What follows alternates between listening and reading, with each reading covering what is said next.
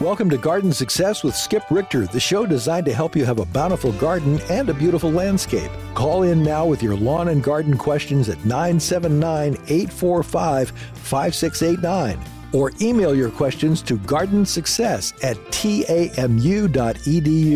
And now, Texas A&M AgriLife Extension horticulturist Skip Richter. Well, hello and welcome to Garden Success. I hope you will write down this phone number and give us a call today. We're happy to talk about anything horticulture related. Our number is 845 5689. For those of you outside the area, 979 845 5689. And our email is gardensuccess at tamu.edu. Gardensuccess at tamu.edu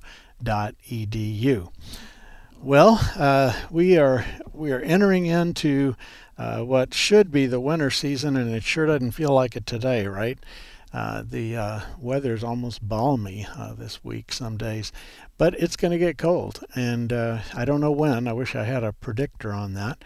Uh, but it will be coming soon, and when it does, that's about the time people realize, oh, I got to cover my plants or I got to do some things, and they run to the store and the shelves are empty because other people have already come in to try to do the same thing.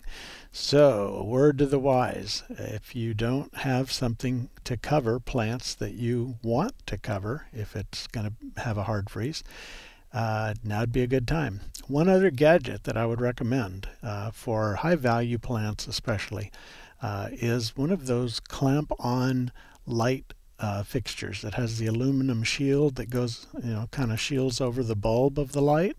Uh, those clamp-on fixtures are really handy and what they do is they provide a little extra measure of warmth. So let's say you had a citrus tree and uh, we were going to get down into the 20s, for example, low 20s, and it's not hardy enough for that. Uh, you could put a couple of lights, even 100 watt bulbs or 150 watt floodlights, underneath there. Don't point them at the tissues of the tree, the trunk or the leaves. Point them down, uh, kind of toward the ground, and let that warmth rise up underneath the cover that you put over. Now, cover needs to very securely uh, seal all the way around the tree to the ground. And I, you know, some people put soil over it. You can put cinder blocks, whatever you've got to hold it down. Because when the wind blows, it's going to blow the cover off, or it can. And also air can blow underneath the cover. So the whole purpose of a cover is to hold the warmth of the soil and slow the cooling of the tree down. And if wind blows through, it, it does neither very effectively at all. And so you want to bring the cover straight down like um, imagine an umbrella and as the water drips off the umbrella, that's kind of where your cover goes. Don't wrap it around the stem. I call those landscape lollipops. All that's doing is excluding uh, radiating rising heat from getting to the tree. So straight down to the ground. If you need extra, those clamp lights are wonderful. And again, 100 watt, 150 watt bulbs. It's about all you need under there. What we're not, what we're, what we're trying to do is keep it from freezing to a level that that plant can't tolerate. So uh, it's not going to get warm under there where you would be comfortable in short sleeve shirts.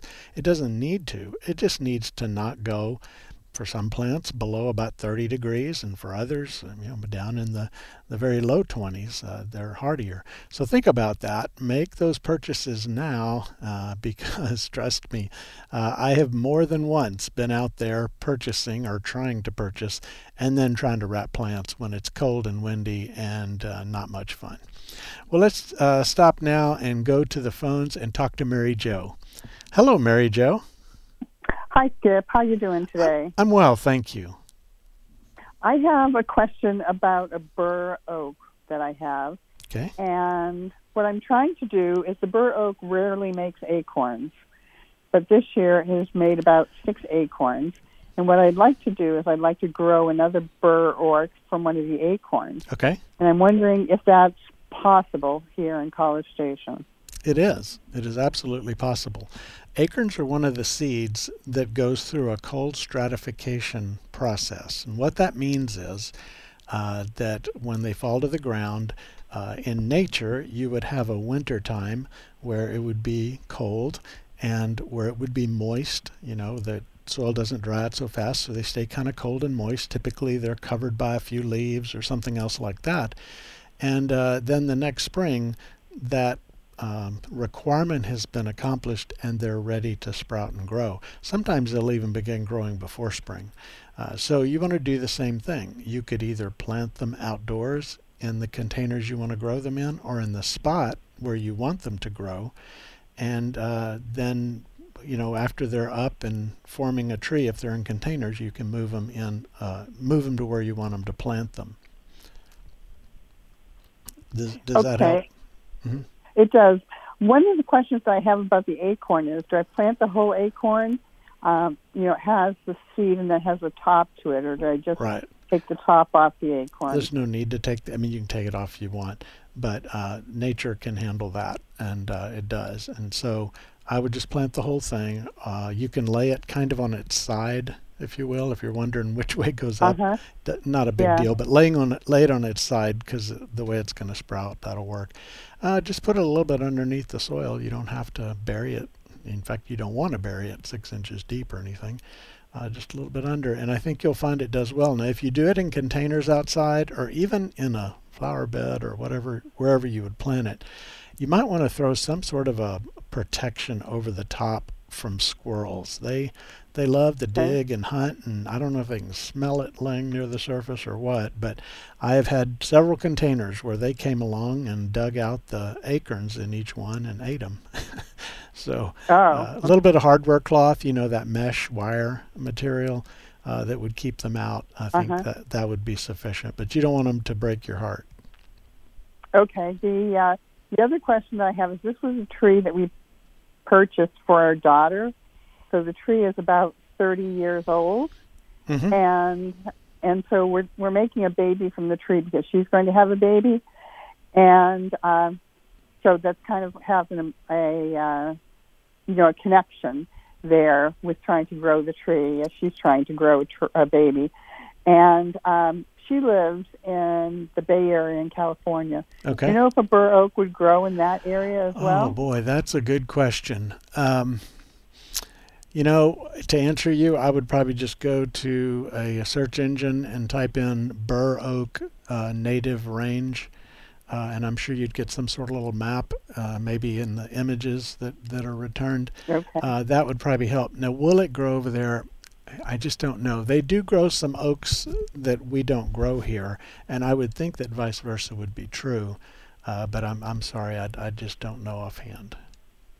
Okay. Let me well, let me give you. needed to know. Yeah, let me Okay, give you one ahead. other one other thing. If you if you type in bur oak, and then you type in the word site S I T E with a colon after it, and then a Okay. period, uh, and I think their websites all end in UCANR. Dot UCANR. mm-hmm, Wh- What does that Uh, stand for? dot edu. University of California Ag and Natural Resources, I think. But uh, just check me on that. But what you're doing is you're telling Google, I want you to go to all the sites in the University of California Extension System uh, and look for bur oak, and that'll nail it Okay. real quick. Somebody's probably written about it. So site for those listening, you can do this with any anything you want to do a restricted search in. S I T E colon period. Um, I'll just do A and M. T A M U dot edu.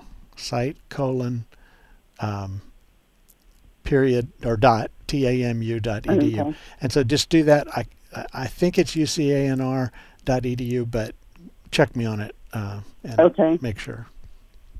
Okay. Thanks, Skip. I really appreciate it. All right, Mary Jo, thank you for the call. Okay. Right. Okay. Bye bye. Okay, our phone number is 845 5689, 845 5689, or by email at gardensuccess at tamu.edu. Gardensuccess at tamu.edu. I want to talk about a couple of events going on around town. Uh, the Rio Brazos Audubon Society is going to have their monthly Birding 101 walk Saturday, Uh, oh, that one just passed. Sorry, I missed it. Uh, looking at the wrong dates. It was December 3rd. But they do that uh, periodically out at Lick Creek Park. And uh, you may want to check out the Rio Brazos Audubon Society and find out other things that they're doing if you're interested in, in birding. Uh, th- those events that they do out at Lick Creek are really nice. Uh, they you can bring your binoculars. They even have a few loaners on on hand and you know, you can walk through and hear the birds and see the birds, and with somebody who knows what they're doing uh, to kind of guide and teach you. So I think that's that is a uh, really nice thing. Uh, the Rio Brazos Audubon Society is also having uh, a educational event um, by Tiffany Kersten uh, in um, 2021 she smashed the big bird year for the lower 48 states by logging an astonishing 726 different species. Wow, she knows how to birdwatch. Uh, she's going to talk about uh, birding safety. Uh, she's going to talk about uh, just in general uh, that type of thing, uh, going out and looking at birds. And by the way, this this meeting will be on December 14th at 6:30 p.m. at the Museum of Natural History which is out on Briarcrest in Bryan, out uh, just uh, east of the of the bypass. Uh, they'll have some refreshments on hand. There's no charge for it or anything, uh, and uh, you can learn more about the Audubon Society uh, at that meeting, December 14th at 6:30 p.m. Had an interesting email from Scott. Scott took a picture of a tree that, if there was such a thing as a Society for the Prevention of Cruelty to Plants, this would be the poster tree for it. Uh, basically, the trunk and branches are all there, but every single bit of leaves has been sawed off the ends. It looks like they probably made about 50 cuts, but uh, this tree is just a giant hat rack. Uh, and it, there's uh, there's a couple little sprigs of leaves that they somehow missed. Uh, you see all kinds of pruning like this, and in sometimes it's done for a purpose uh, a, a, let's say a legitimate purpose. Uh, you know, it, it, whoever owns the tree, it's their tree. I mean, they can do what they want. Uh, but in especially in Europe, things like pollarding, the pollarding is is this somewhat similar type of pruning, can be done for aesthetic reasons and so on. Uh, here, 99.9% um, of the time, it's just people that don't know how to prune, and uh, maybe I don't know, someone drives up with a pickup and a chainsaw, knocks on the door, and says, Hey, uh, you know, that tree, that big canopy in the wind uh, is more likely for limbs to break or the tree to fall on your house or whatever. So let me go in there and thin it out. And so the wind blows through. Well, that is not an arboriculture, ar- arboriculturally sound practice. That's easy, not easy for me to say. Uh, but anyway, uh, you see that kind of thing done. Now, there is some types of pruning that a professional arborist can do that does open the tree up a little and, and allow the breeze to blow through. But in general, we don't need to do that to every tree because trees are made to, to take that kind of, of thing. Uh, certainly, extreme storms come and they're the exception, but I can't imagine every tree in town being treated like that just in case a storm hits and one would have blown over or something. Uh, but anyway, pollarding is, is not a recommended practice. Another version that you see everywhere around town is the idea of cutting crepe myrtles back that way. The people call that crepe murder because essentially they're just pruning off all the branches down to about head high often or as high as your arms and a loppers will reach.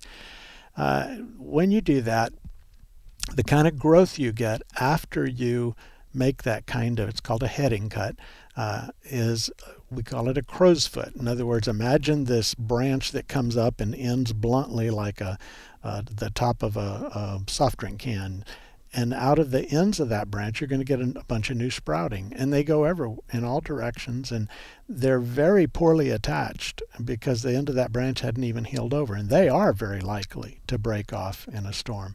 When you do that to crepe myrtles about the only benefit you get is you get fewer and larger blooms. Uh, but it ruins the beautiful form of a crepe myrtle. Crepe myrtles have such a gorgeous form, and if they're trained properly, can be very beautiful in the winter without a, a leaf on them. And uh, it ruins that form. Uh, so again, it, plants belong to the people that own them and they can do what they want with them. But just because you see something done as a horticultural practice does not mean it should be done. Uh, we have many examples of that. Another one are the volcanoes of mulch around trees. You plant a tree and then you pile the mulch up and sort of create the visual equivalent of a volcano of mulch around the tree. Uh, those lower bark tissues are not made for that kind of keeping them soggy and moist and, and so on. Um, the tree often will try to root up into that mulch uh, over time, uh, but uh, think of the forest. The forest doesn't pile anything up against the bottom of a tree. They drop leaves relatively evenly all across underneath the tree. And uh, then, then leaves pile up, but you have this layer of mulch, depending on the kinds of trees and forests and where it is in the world, that is of varying thicknesses. And they decompose slowly over time. And that decomposition creates a very nutrient and microbe rich environment that the roots really can thrive in. Uh, and that's how trees want to grow. And so we put them in our lawns, but they, if you if you could get a tree to talk, it would tell you, I hate uh, St. Augustine, Zoysia, Bermuda, you name it. I want to live in a forest with leaves everywhere. And so uh, anyway, volcano mulch, another kind. Maybe you should do a show sometime on bad horticultural practices that we've seen. I don't know, that might be kind of depressing to spend a whole hour talking about that. Well, let's let's spend the rest of this hour talking to you. Uh, our Garden Success phone number is 845 5689, or you can reach me by email at gardensuccess at tamu.edu. Gardensuccess at tamu.edu. I appreciate you, Scott, for sending that photo in. Uh, you said it was a shake your head moment, and it, it is a shake your head moment. Um, uh, some people, you know, do all kinds of crazy things, uh, uh but I, I, I just uh, wish we could stop that.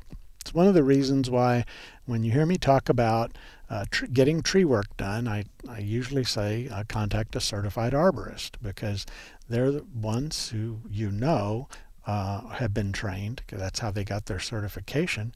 It doesn't mean if someone isn't certified, they don't know anything about trees. It certainly not.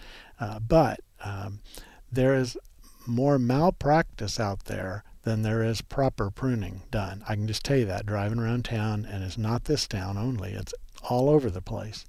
Uh, because again, you know, if you own a chainsaw and a pickup, you can call yourself a tree service. Uh, and we have many good tree services here in the community. Uh, we do have some arbor um, certified arborists. Uh, they're not enough, in my opinion, because the ones we have stay so booked that it's, it, people have to be patient and wait a long time to sometimes to be able to get tree work done.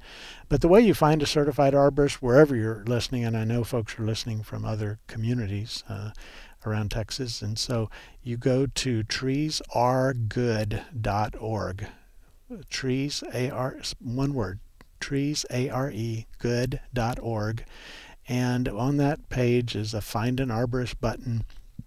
And so you can um, you know put in where you live and i'm willing to go. I want somebody within i don't know 20 miles 50 miles whatever the the ranges are that are offered to you there and they will give you a list. And that list will include people who work for private firms uh, maybe in this case like work for the university or, or one of the cities uh, and so they're not in business to go out and prune your tree. Uh, but uh, that would be one way to find out. But think of it this way a tree is the most long-term investment that we have in our landscape. Uh, and uh, if it was chosen properly, it is. Uh, a species that is going to grow and a hundred years from now be even just stately and beautiful, still going.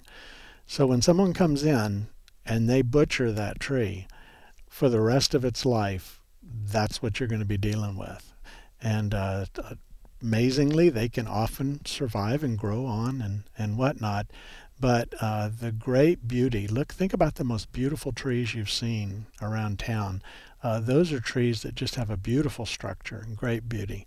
And so don't let one moment's bad decision ruin essentially a lifetime uh, of enjoyment of a beautiful tree. Uh, we had, you know, we had talked earlier about Mary Jo about planting a bur oak, and and there are a lot of good species of trees that you can grow here.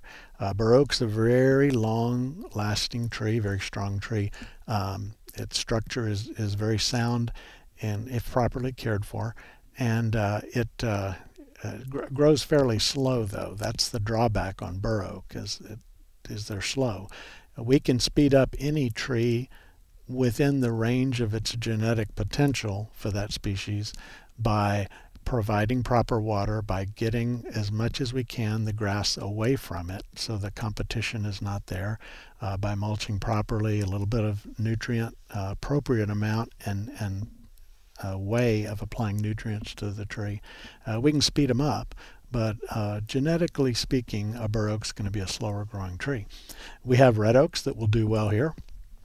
Uh, a lot of times, uh, you know, you know, this is it's kind of like uh, I, I, guess with soft drinks where uh, people say, uh, you know, I want a Coke, and what they mean is I want a soft drink, uh, not necessarily a Coca-Cola. That's how I grew up. We called everything Coke, uh, but um, there's brands that stick in your mind, and they become the common thing that everybody looks for.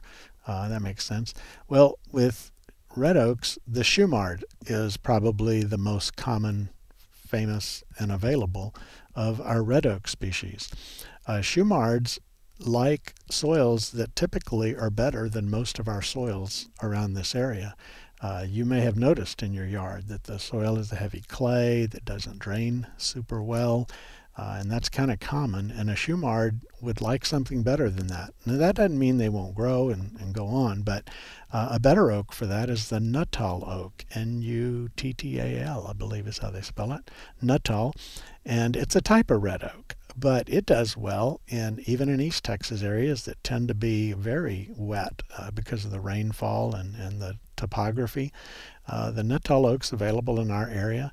Uh, and so, what I'd recommend is if you're going to plant a tree, uh, talk to someone, a, a certified nursery professional, uh, call the extension office, AgriLife Extension Office, and let's hear what your goals are uh, shade, flowers, do you want a big tree, a small tree, so on, and then recommend some species that are going to do the best for you. Uh, I think you would be very, very happy with that. Again, our phone number is 845 5689 and email gardensuccess at tamu.edu.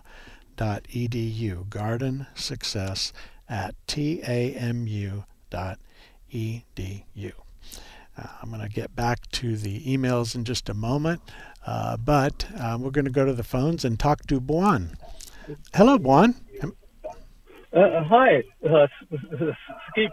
Um, uh, I have a question about uh, um, the uh, crepe myrtle yes. You so you so you talked about uh, so a few so a few minutes ago uh, said that uh, if you cut like uh, the head high, it's not good. Right. Um, but uh, do you have a source of where should I get the right information about the trimming, the uh, pruning, the yes. script myrtle? That's good. That's good. You're asking. Uh, well, when you're training a crepe myrtle, you kind of want to have in mind the structure you want that tree to have. So you may have a trunk come up out of the ground and then it branches and you don't want all the branches going in one direction. You know, you want them to evenly, somewhat evenly spread out around around the, the tree and then each of those will fork into two other branches.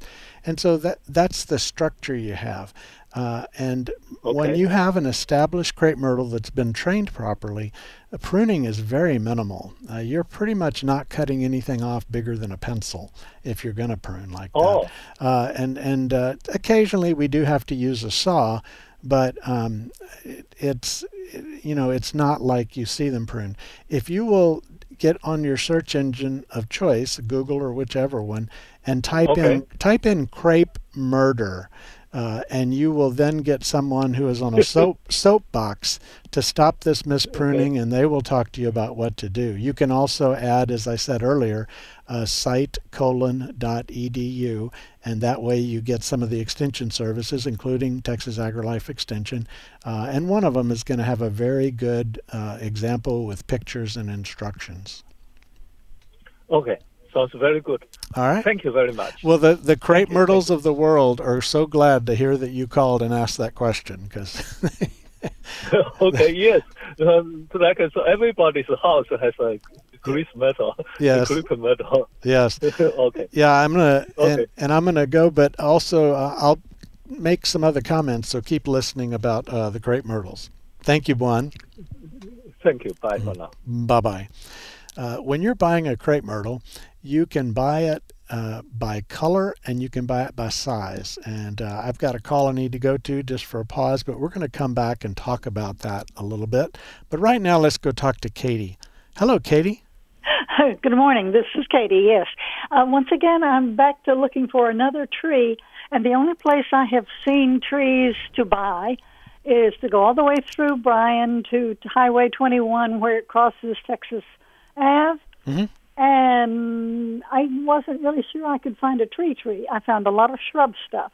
Okay. So, what am I going to put in my for my new tree when the tree that we talked with you about a month ago and Yes. everyone said it may be dying, but I need another tree just in case. Okay. So Well, where do I go now? well- I've lost track. Yeah, well, as far as uh, sources, I think you're talking about Producers Co-op when you describe the location.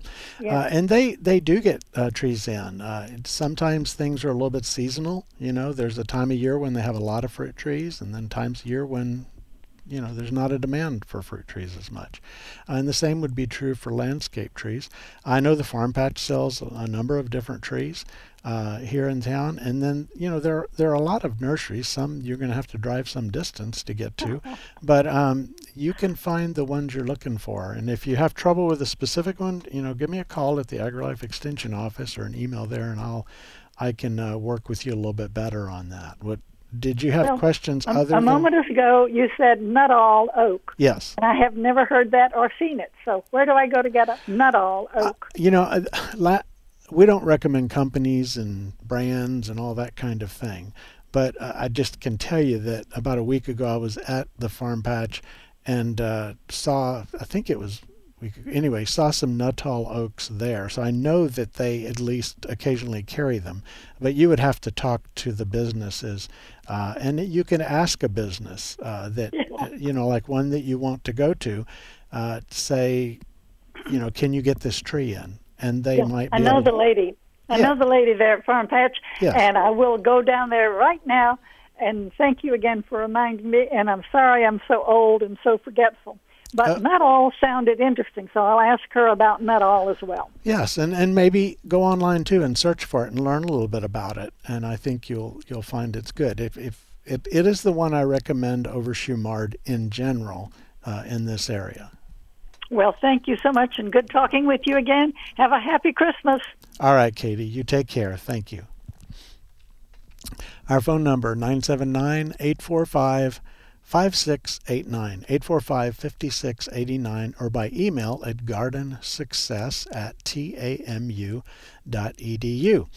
Uh, I was talking about crepe myrtles, and I want to continue on a little bit. When you buy a crepe myrtle, don't just go to a garden center and buy whatever's there. Uh, there are many good crepe myrtles. Uh, some are very resistant to powdery mildew.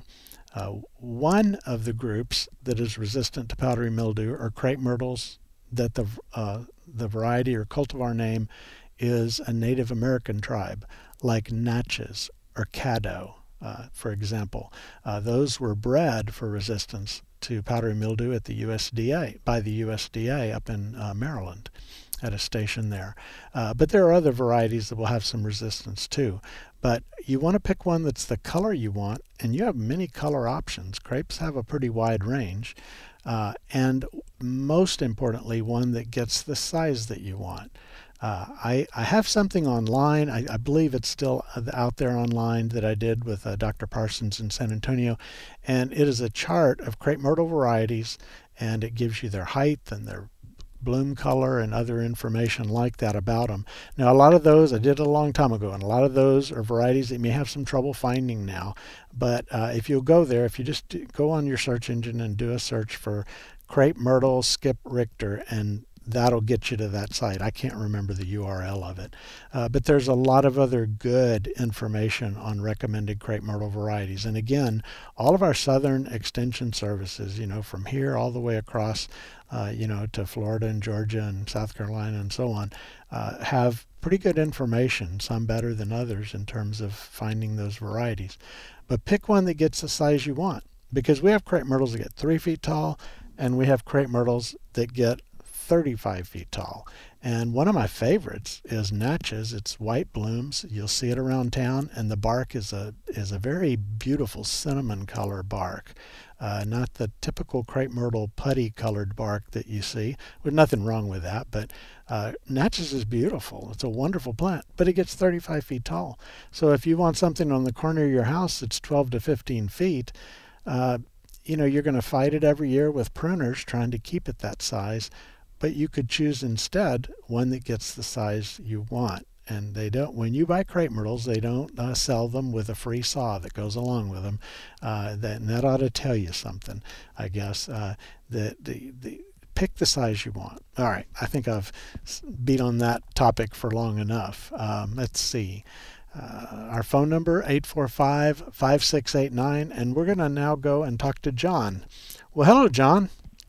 Well, hello Skip, and I want to get one of them crepe myrtles that gives me a free saw. I like that. No, there's none of those. I'm sorry. Oh, too bad, too bad. I just wanted to say it's been beautiful weather. I'm enjoying it so much. Good to hear your show again. I have a question and a comment. All right. My first question is um, plant the name of a flowering, beautiful plant. They're all over town, and they're hardy and they grow very well, and they'll they'll last through any kind of weather. It seems, and then pop up with beautiful, different colored flowers. Some of them are orange and white. Some of them, oh, and they'll come up waist high and they'll go up to your head height. They're big, nice, big leaf plants. Uh, some of them have red and white plant uh, flowers and I've heard people call them, and I've often referred to them as kind of like a lily or a not a calla lily, but it's it's kind of a name like that. Calendar, Kalala, something. Do you Boy, have any idea what I'm describing? You are you are stumping me. My imagination can't quite picture uh, as you described that and the different aspects of it. I, I just am not picturing something. I probably got a. They're very hardy plants. They do not need water all the time. It seems they flourish when you do remember to water them. They'll shoot up out of the out of the ground if you just have you know root systems, or if they get mowed over. They're just never quitting type uh, flower plants. Their leaves are big like banana leaves almost. They're really wide, green, long leaves, and then they have a stalk that comes up and they put out like uh, oh sometimes groups of of uh, four or five different flowers that that pop open with a burst of color, uh, and the, and it's about the, the palm of your hand the the, the flower. Nothing comes to mind. Oh, I think I know what you're talking about. Finally, finally, something uh, clicked with the co- all the comments and descriptions. Uh-huh. I think you're talking about cannas. Can- cannas. That's it. That's yes. it. That's okay. it. Okay. I've I should have known thought... what to call those things, yes. and I've heard people. Okay, thank you so much. I am I am already richer for calling you. And and my second thing to say is, what is with the weather? My plants. I I got tomatoes. A plant. I thought the tomato plants were gone. Yeah. And I just all of a sudden was clearing the brush. I let the volunteers grow and these big bushy things come up. I don't even mess with them until right. I really want to do something with the garden. And all, amongst them, I I mean, these are like larger than a golf ball, almost a baseball, not quite that big, but yes. these big green tomatoes. Well, all of a sudden, I'm going, where did those come from? Yeah, I don't. You know, our weather is that way, and uh, just be glad you have it. And when the first frost is gonna or freeze is gonna show up, uh, pick them and get them inside because they'll finish ripe. Those fruit will finish ripening. Hey, I want to go back to the uh, canna and make a comment. Yes. Uh, cannas have, have blooms and they are pretty, uh, but uh, cannas also come in forms with beautiful leaves. There's some types that have deep burgundy leaves. Uh, there's some oh. type that have striped green and yellow leaves. Uh, and there's one okay. called, uh, it, the proper name is Phasion, but I think it's sold as Tropicanna. um, that has leaves that I don't even know how to describe them. They they have coral and, and a purplish pink, uh, you know, just Ooh. all kinds of colors in it. But do do I, am recommending search engines today a lot, but uh, just search for Tropicanna canna. Uh, Tropicanna right. canna, and and look. two N's in canna, C A N N A. Yes, sir. And uh, okay. if you do that, uh, it's beautiful. And so the reason I I wanted to come back and mention that is uh, for a, a lot of folks, when it gets hot around here, we don't always have as many blooms as we want. So some really bold tropical leaves, colors can add to the landscape even when there's not ah. a, a, bloom on the plant. So before just buying whatever can is for sale, uh, you know, look into that and decide what you like. I like the kind uh, that uh, that have the stripe leaves among the other types I mentioned. Uh, when the sunlight comes through them, it really lights up. Uh, it's really beautiful. Uh, and so, anyway, just wanted to offer that wow. last tidbit.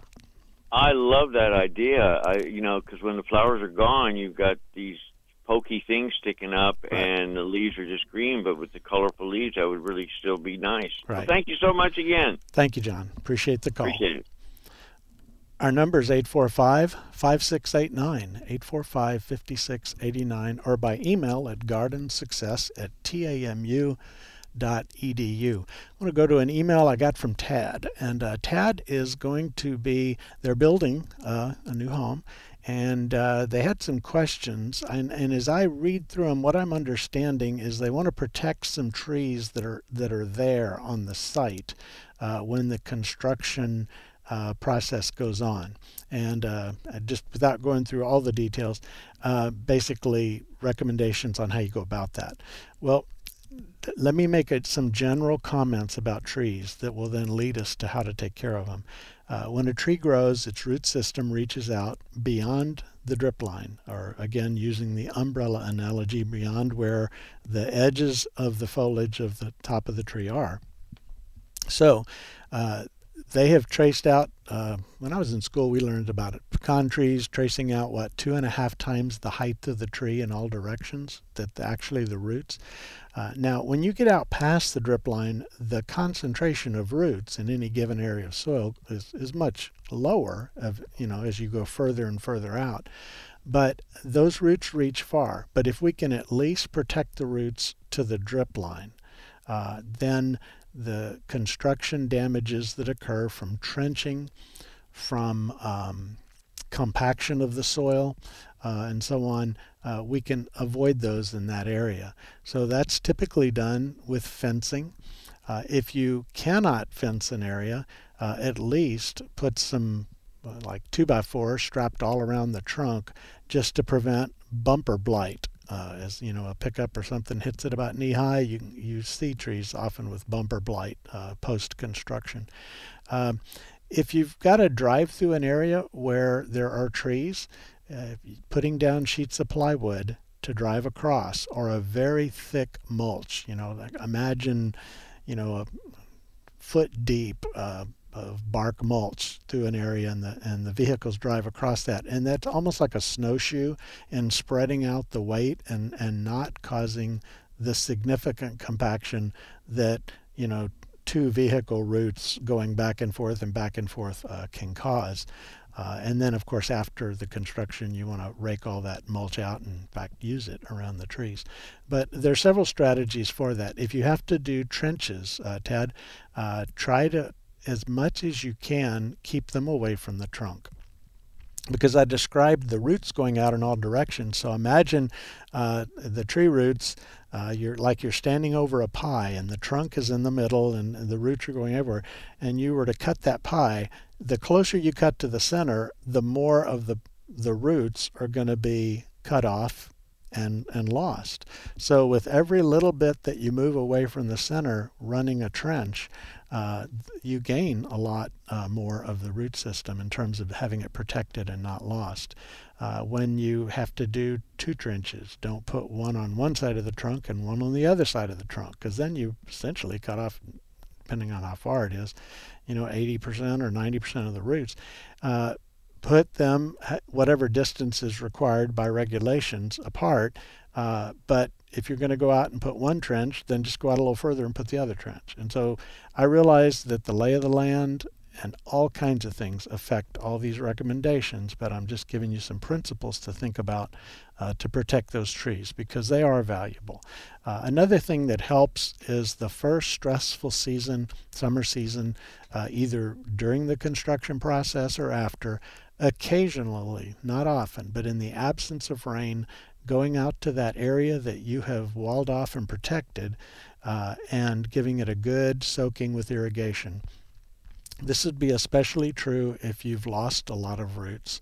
Uh, then the roots that remain aren't also dealing with the uh, stress of drought. And so you keep them adequately hydrated. Uh, and this doesn't mean watering every day or every week, even. Uh, it's just an occasional good soaking uh, in the absence of rain. Uh, and so those are those would be some of the principles, Ted, that I, I think uh, I would look at. Uh, I, if your question, if you, there's more to to it than I've answered, just please feel free to reply back and and let me know.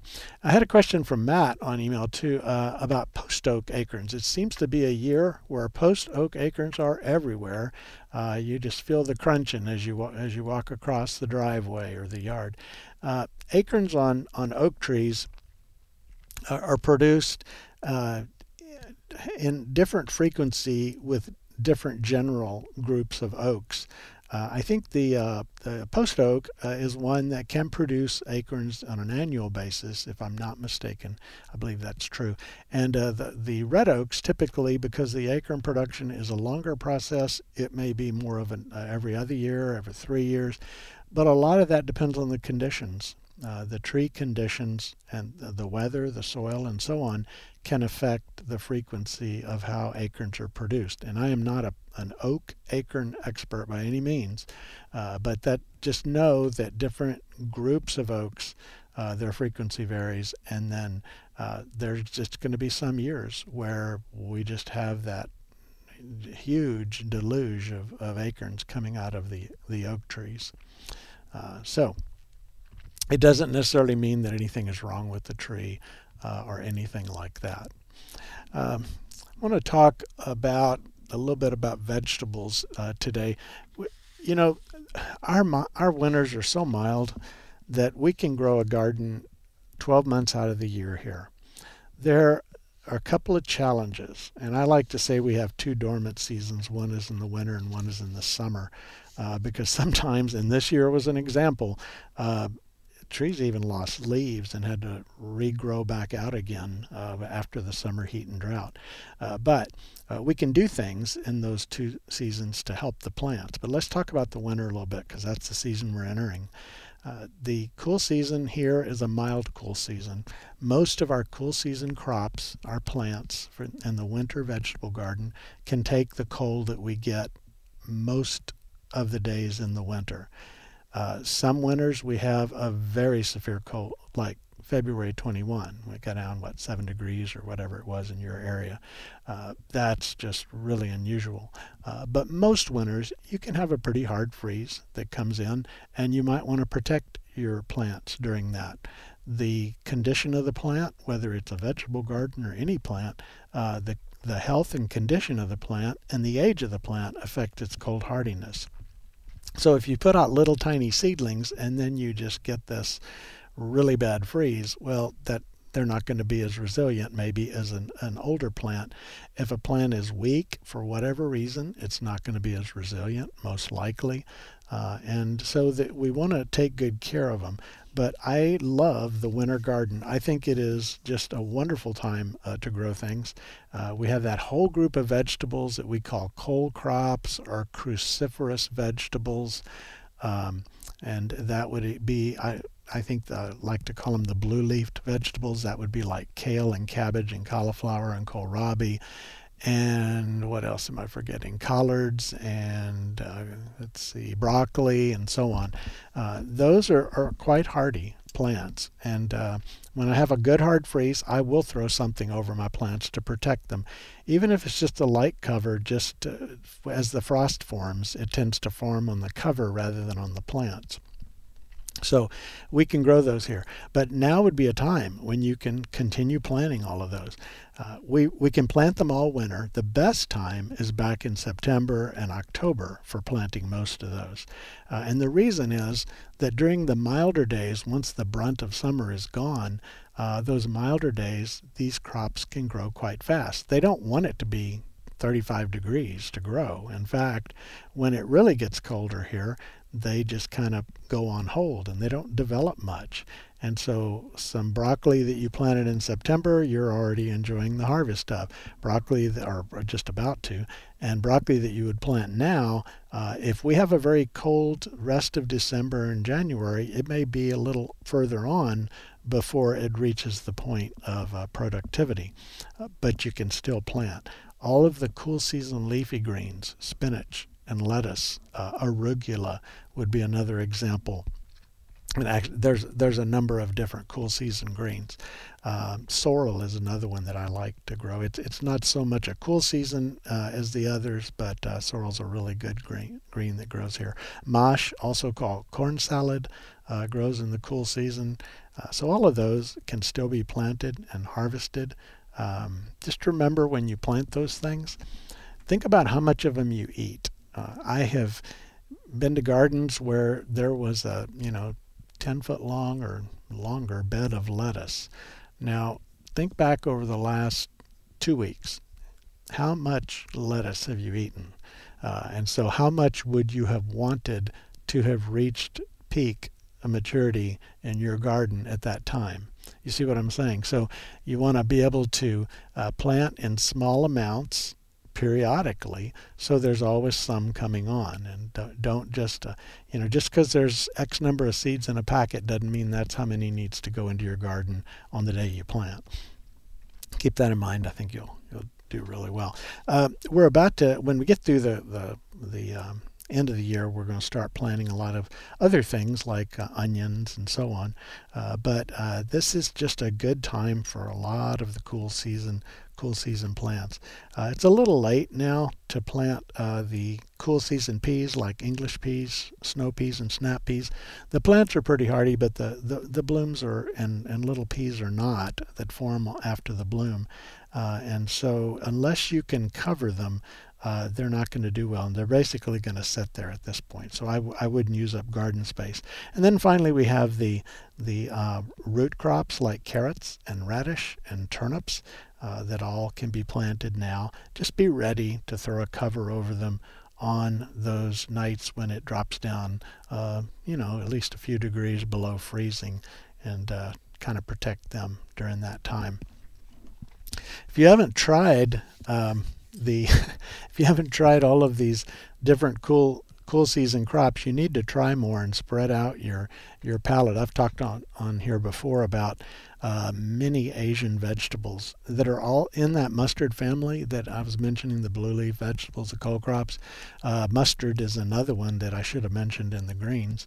Uh, that uh, the, a lot of the Asian vegetables, bok choy, uh, would be an example. Um, there is a, a, a Chinese cabbage uh, that, or that's a, one of the general terms for it, and it is to describe it, it it's crunchy and it forms big heads, barrel-shaped heads often. Uh, and so, but when you eat it, it's kind of in between cabbage and lettuce. You know, you you wouldn't overdo most salads with cabbage, uh, but Chinese cabbage provides crunch, kind of like a romaine would, but it, it has that family flavor to some degree, but it's very mild, and, and I think people ought to try growing those. Bok choy is really fast.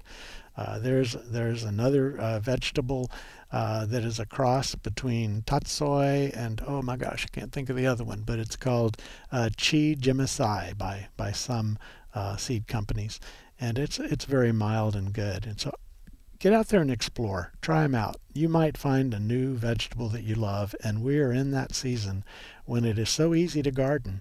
It's mild, it's pleasant to be out. Uh, there's good sunshine. If the spot was a little shady during the year, maybe now the leaves have fallen off the tree and you can grow even better in that spot with more hours of sunlight. So take advantage. If you don't have a garden, then have a container garden. Uh, if you have nothing other than a five gallon bucket, drill about eight quarter inch holes in the bottom of the bucket so you know it drains well. Fill it with a good quality potting soil and go for it. You can grow stuff in that.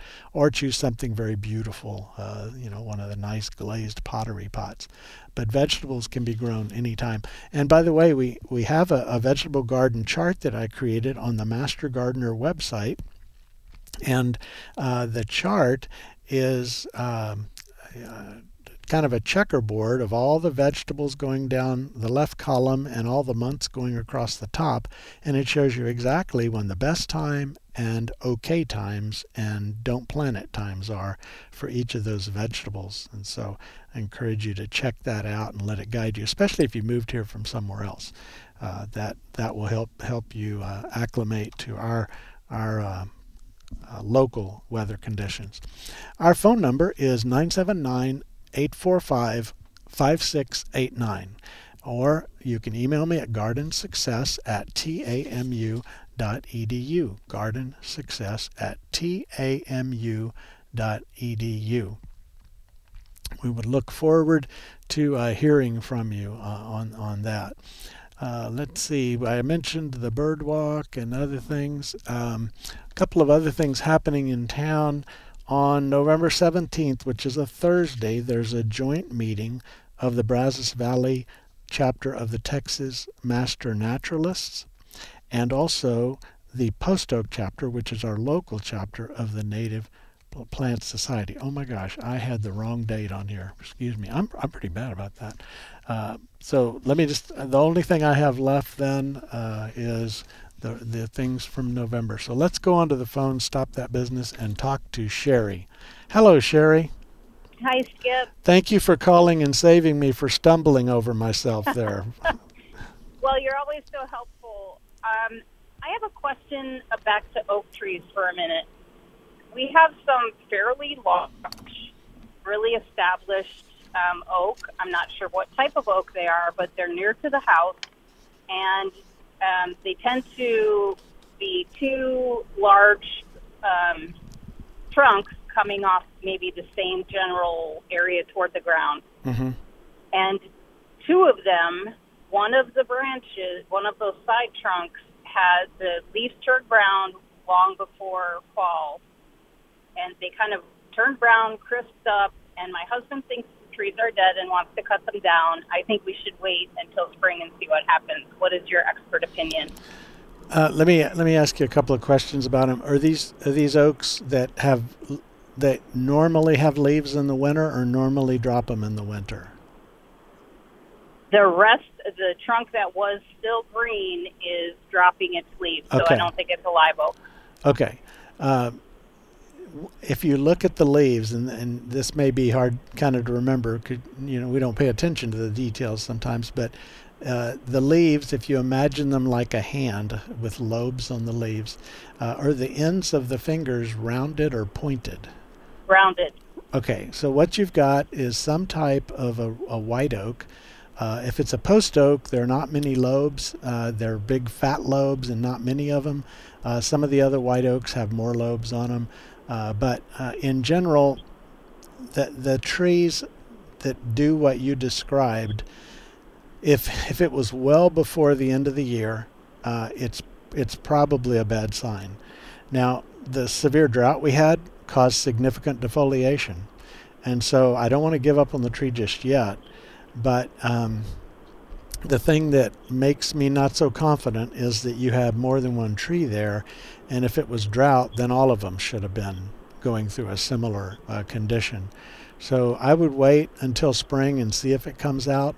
But my guess, if I were to kind of flip a coin or whatever and give my best guess, I, I think you, you may have lost that section where the, it defoliated early and didn't come back.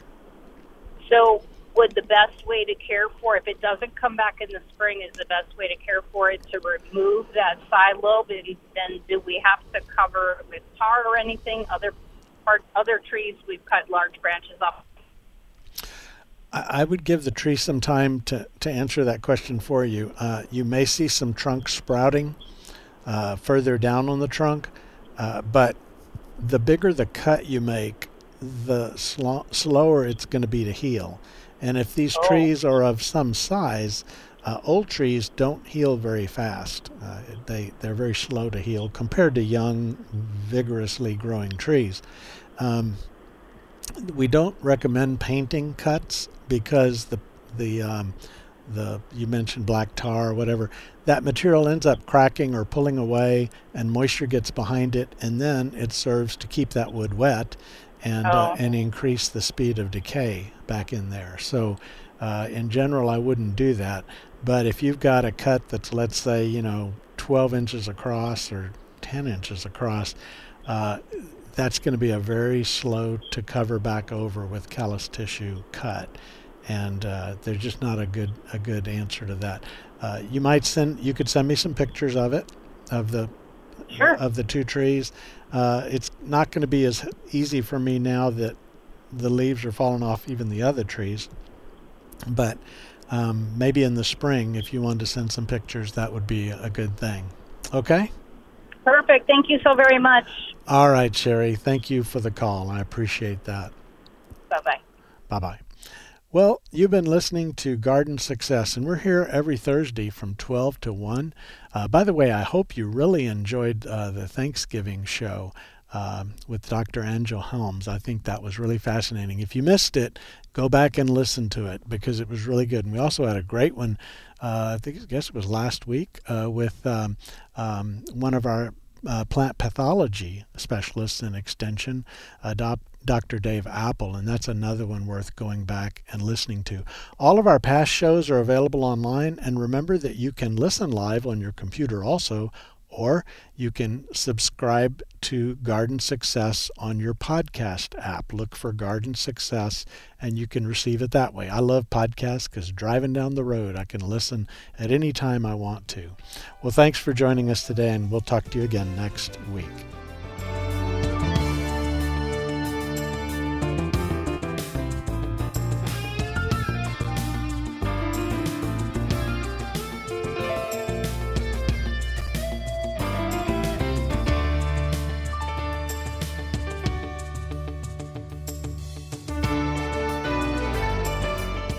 You've been listening to Garden Success with Texas A&M AgriLife Extension horticulturist Skip Richter. Join us again next week as Skip discusses your questions about gardening and landscaping in the Brazos Valley.